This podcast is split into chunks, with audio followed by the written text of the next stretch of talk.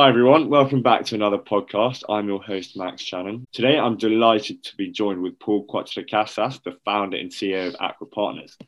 Prior to Aquaa Partners, Paul was also the founder and partner of Alegro Capital between 2003 and 2010. And prior to Alegro, Paul was also the founder and managing director of ARC Associates between 1993 and 2003. Paul has directly or indirectly completed over 40 M&A transactions around the world worth over $6 billion and over 50 corporate finance, advisory, and strategic consultancy assignments. He has directly or, or, indirectly originated and structured over 15 private placements of equity capital raising over $500 million. And he's also directed the ARC investment program and achieved a historical professional investment track record of over 50% IRR from 1994 to 2000. And finally, Paul holds an MBA from Columbia University, where he was awarded the Roswell McCrea Scholarship and a BA from Wake Forest University. Paul, thank you so much for joining me today. Um, firstly, can you just explain what Aquaa Partners is and what it does? Sure. Thanks, Max. Thanks for having me. Um, Aquaa Partners is a corporate finance advisor, M&A advisor focused on the TMT or technology, media, telecoms industries and uh, it's something we've been doing for a very very long time and uh, if you're familiar with the tech markets at all then you'll know we're probably uh, very busy very busy these days yeah so um, can you explain kind of you know what it was like building an m&a and, and strategic advisory firm from the ground up well in my case it would go back to the first firm that I co founded with a partner back in 1993 called ARC Associates, ARC Associates. And uh, it was pretty much as you would expect an entrepreneurial experience to be. It was fun and exciting. It was scary. Uh, it was a challenge. It was hard work. And it was um, probably more than anything, a lot of fun um, when I look back on it. And it was quite different from setting up Aquaa Partners, which I did in 2010 because at that point I already had many relationships, clients, former clients, um, had staff, a team, and and wasn't quite the same as starting it from scratch back in '93. So whenever you start anything from scratch, um, as we did, you should have, I would say, enough people are interested in advice or guidance on this. One thing that you can anchor onto and ideally, that anchor should be a customer or a client. And that was the case with us back in 1993. We had ICL Fujitsu uh, as a client who had done work with us, you know, over the previous two years, and they said they would sponsor us to spin out our own firm back in '93 with just one small project.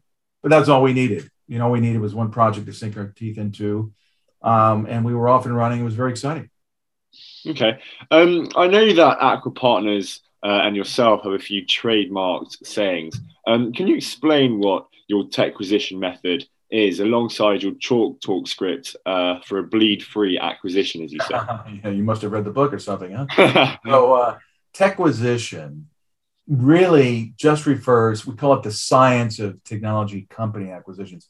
It refers to a methodology, a very disciplined 12 step methodology that allows a large incumbent or mid-size incumbent traditional company to feel highly confident that it can manage what would otherwise seem to be a very scary thing, i.e., acquiring or making a major investment into a technology company or a digital company, um, uh, successful. Uh, while along the way, uh, in terms of this during the 12 step process, while reducing the risk of it going wrong and increasing the probability of the value going up. That's that's the whole idea.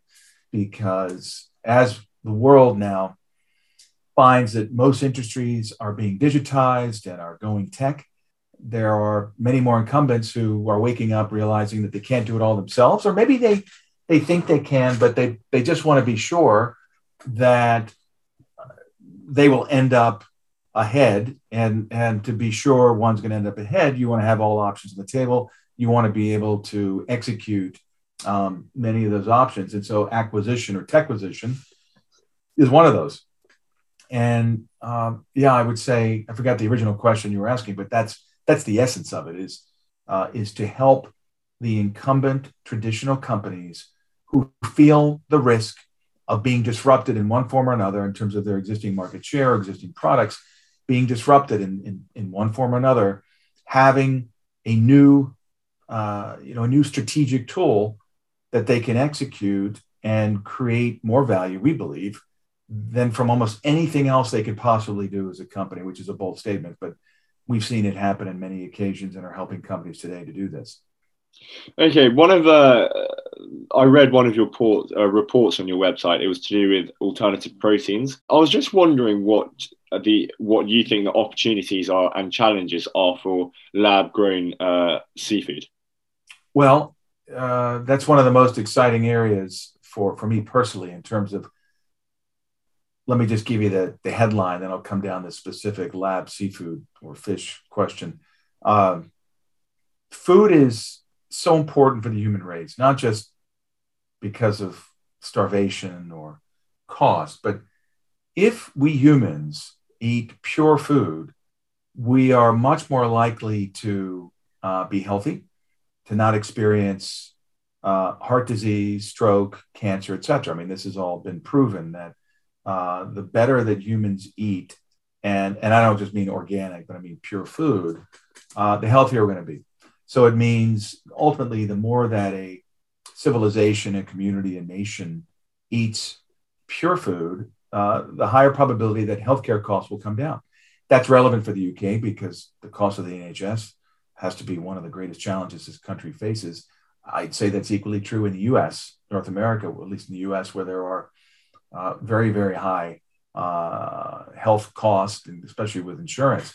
So food in that regard is very important. And the second thing I'd say about food and, and new forms of food, of which lab meat and lab fish are, are critical, is that they're directly related to climate change and carbon emissions. And the less farming we have to do, and indeed staple crops, tilling for staple crops, is one of the major forms of feed for animals, uh, which we humans kill for food. Uh, if we can start to to change the direction of that value chain, then we're going to have more soil available on the planet for uh, retaining that carbon and starting to move our planet in the right direction. And I, I don't know if you've you, have you've you've read uh, what I certainly have read some about, but just cows themselves can uh, contribute something like twenty percent of the methane gas on the planet or some, some something like that. It's a very, very high number. So um, I think that this new opportunity that the world is just about to experience in the next, you know, 12 to 24 months is the beginning of a major revolution on the planet, similar, if not even stronger, than what we experienced when we went from the horse and cart to the automobile. And, and that's why I'm so excited by it. Now, when we talk about fish and seafood, it's interesting because it's more likely to be approved um, compared to the meat, because at least in the US, you don't have the USDA regulatory authority having to approve it. And you know, there's some strong lobbyists that are attached with the USDA. Um, you just need the FDA to approve it in the US. And then the US very often is one of the leading regulatory authorities when it comes to this for other countries. So I'm op- optimistic that, that lab seafood or cultured seafood will be approved uh, sooner rather than later. Certainly, I would say by next year, if not, if not um, even by the end of this year. But um, I'm encouraged that as soon as this regulatory approval happens, we're going to see a pretty rapid commercialization because technology, which many people understand now, uh, but didn't perhaps 20, 30 years ago, uh, is advancing exponentially fast. And this technology, which includes synthetic biology and molecular science and so on, can, can be applied into this alternative protein sector. Um, and it's all advancing. Again, the advances are exponentially fast. So that's why I find it very exciting. I, I believe that uh, within eight or nine, ten years, uh, there won't be much of a reason in the Western countries for people to be buying fish or frankly, most types of meat in a form other than either cultured meat, cultured fish, or, or plant based. And, and I want to mention plant based because similarly to the lab meat and lab fish sectors, it's getting better and better. The science is getting better. Uh, there are uh, uh, precision fermentation companies developing forms of, of yeast, forms of protein uh, based on new ways of sorting molecules that will enhance, you know, as ingredients, enhance the taste, the flavor, the texture, the feel of a lot of the plant-based protein. So that's also going to advance. And, and when you project this out 10 years exponentially, uh, and when you look also 10 years out, we're going to have, you know, the young people today being the ones who are, um, who are making more choices. Um, it, it, just seems inevitable that there, there won't be much point um, in, in buying protein uh, in the old fashioned way. Just like once, once you could, could ride in a, in a, in an automobile, why would you go to the back of the horse and cart? We're finding something similar, by the way, with electric vehicles, where if you can have an electric vehicle that is as fast, if not faster, uh, and as cool, if not cooler, than your existing petrol vehicle, and doesn't require you to go to to spend whatever you're spending 100 quid a time to, to fill up the tank yeah it's just a matter of time before people say i'm not going to go back to that thing where i've got to spend all that money every every week or two weeks to fill it up. Uh, but this is this is considerably more powerful when it comes to food and I, really believe this will be the thing that helps to change the planet in terms of everything I described earlier with climate change and and uh, the health the health of the human being. It's it's incredibly exciting. I think on the other side of this trade is a uh, is the impact or consequence traditional food companies. Why are these traditional food producers under such pressure?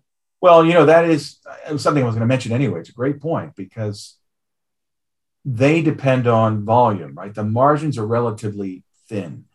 And if that volume starts to drop 5, 10%, 15%, then they have to raise prices to be able to. I mean, this is just basic economics. They've got to raise prices of their products to remain viable. Now, that might be possible for certain, you know, gourmet foods or steak and the like. But when it comes to mincemeat, and comes to uh, more basic. I mean, certainly you would say salmon has got a got a, a, pretty high bar, but when it comes to more standard protein, that's a problem. Um, it's a real problem. I mean, look at eggs, for example. That's especially interesting because I, I think there's over a hundred large large food producers around the world who have committed to cage-free eggs by 2025. Well, that's going to be difficult to do, even when prices are raised dramatically, just because of the mere nature of, of supply. Um, and so there are alternative protein companies like Clara Foods that have a solution to that, um, which is incredibly exciting and will help allow for the companies that, that make egg products, you know, like cakes and cupcakes and, uh, you know, cheese. And I mean, the list goes on and on, products that, that uh, require eggs. Well, you know, that's a relief to the industry that has committed to a cage free egg by 2025 because there are precision fermentation companies out there that are making phenomenal progress that have a solution. So um, again, it it uh, it is all happening as we speak, uh, and and you can read today almost an announcement. It seems every day or every other day where I can tell you four years ago when I first started talking about this, I would mention you know a Beyond Meat or Impossible Foods being a plant based burger and uh, saying that this is really the future, and people would just they would just tell me to you know shut up. You know, like what are you talking about? I can eat plant based burgers. Come on, you know, it would just no. Um, well, no one's laughing now after Beyond Meat's IPO. Yeah, um, where I think they got one and a half or two billion on an on on announcement, and then it went up to ten. It just captured the attention of the markets that otherwise wouldn't have really thought about it. So, uh, I, you know, today it's really getting very, very exciting with momentum we're seeing. Talking about uh, the IPO, what's the what what's the fundraising conditions like in uh, this alternative protein market, and how did the uh, credit crunch affect it in in March 20? Uh, not at all. Right now, um, very healthy, very very healthy. Um, there is more demand than supply, So there is more money that is searching for um, good opportunities than there are good opportunities. And that's interesting, having said that, because there are a lot of good opportunities. I mean, there are many um, alternative protein companies. I think in our report or our briefing, which we put out three, four months ago, we found there were 250, 300 or so alternative protein companies. Some of them, of course, are unfunded. They're still in the lab. They're in a university. They haven't been spun out. I think uh, Mosa Meat, which is one of the first uh, companies in the world, it wasn't even a company. I think it was inside the university, um, created the, the first $250,000 hamburger. But now they've gone on to raise, you know, tens of millions. I think over $100 million now. And, uh, and, and they're getting quite a lot of attention. So there is no shortage of money looking for a home when it comes to this sector. Uh, but investors still have to do their due diligence as always. Uh, you know, they're, they're, uh, it's, it's a specialist field. And so um, I would certainly advise, you know, any investors who are interested in it to tread with caution. And by the way, every, almost every, I should say, almost every lab uh, or cultured meat or fish company is a private company today. There are a few that are that are listed maybe a bit prematurely, or they have some plant-based protein as well. But um, they're mainly private companies, so they will be funded privately, and that's not a problem because the private capital markets are extremely healthy at the moment. Extremely healthy.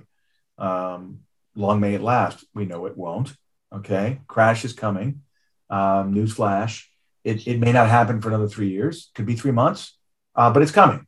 So when we talk about markets and funding and so on, we must always remember to put that footnote on there that um, it, it, ain't going to last forever because it never does. Uh, but it's certainly at the moment, it's certainly a very good time. You mentioned the the markets are healthy. Um, there's also debate that you know these private markets also overinflated. Um, is, is, that true within the alternative protein space? Everything's rel- relevant with alternative protein we have seen it with plant based meat for sure.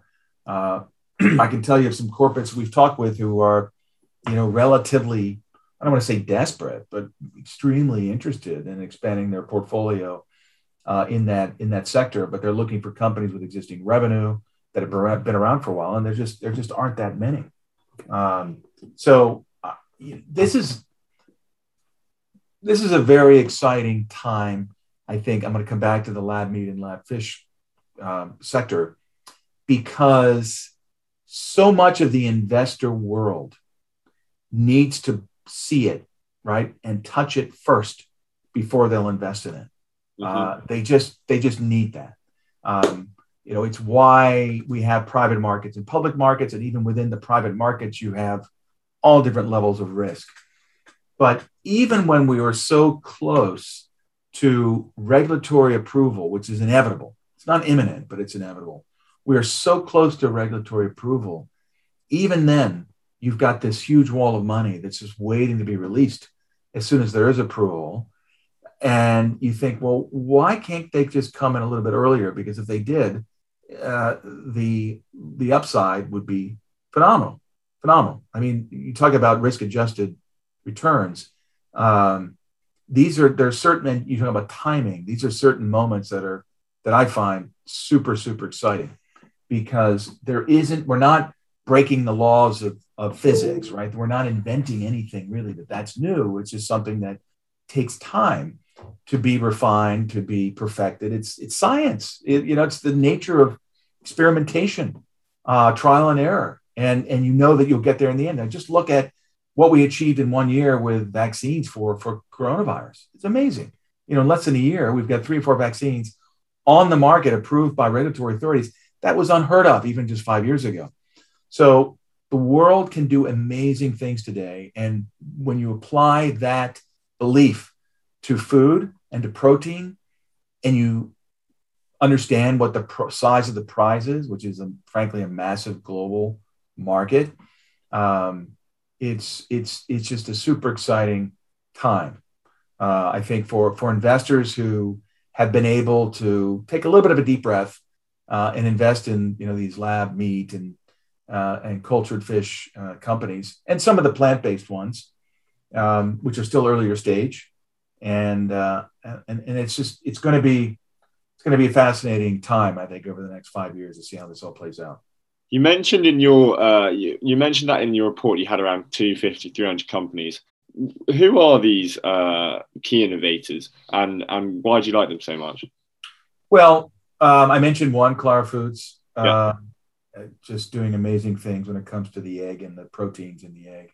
Uh, BlueNalu, uh, we love as a company. It's a privately held company based in San Diego that um, is doing amazing things with uh, with lab fish and seafood, uh, focusing on uh, bluefin tuna to start with.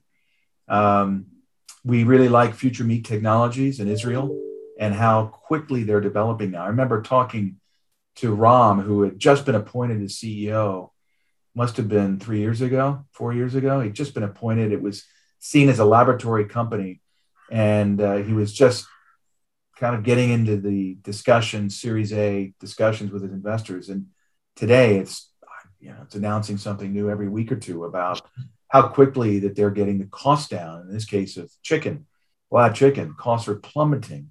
Um, so that's another company that we really like.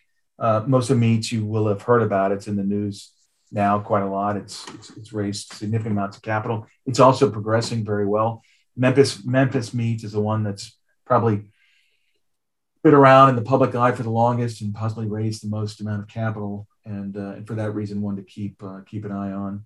Um, there's Gathered Foods, um, Live Kindly, so many of them, you know, are, are really really interesting carry on from this capital markets perspective, uh, do you think that there will be a rotation out of uh, growth uh, investing or growth companies? Um, so there's always this growth versus value argument. Certainly, we you know we get it in business school and in uh, finance courses, and I, I, think those days are over. Um, we, we, in fact published a research report last August, which went into Forbes and uh, some other you know other uh, um, publications and we claimed that the technology companies, the growth companies, are the new value companies. So if you're looking for value, you've got to be in tech because anything that's not tech is going to start to become irrelevant or go stagnant, if not just wither away.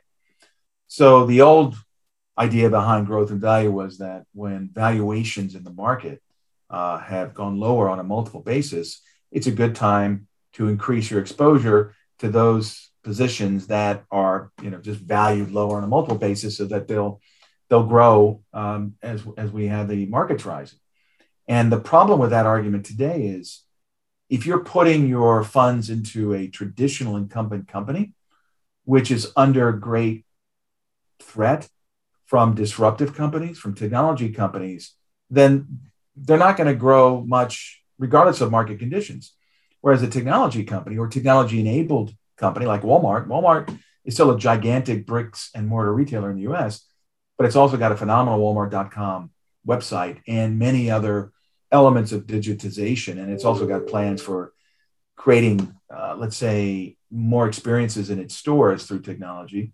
Um, so as long as the company is fully technology enabled, then uh, then that's that's the new value because those companies can grow as the world becomes more digital. The companies that are digital, the companies that are tech, the companies that you know are scientific in in nature that are taking advantage of technology advances, are where you want to have your money long term, um, as opposed to the the value plays which you might find in natural resources or mining or construction or you know you name it. Um, they're you know they're more at risk they're more at risk because they may not ever recover. And uh, in our study, we went back 20 years and 30 years, and we looked at even after the dot com boom in 2000, where we thought, ah, you know, we won't see those kind of numbers again. You know, we thought that in 2003, 2004.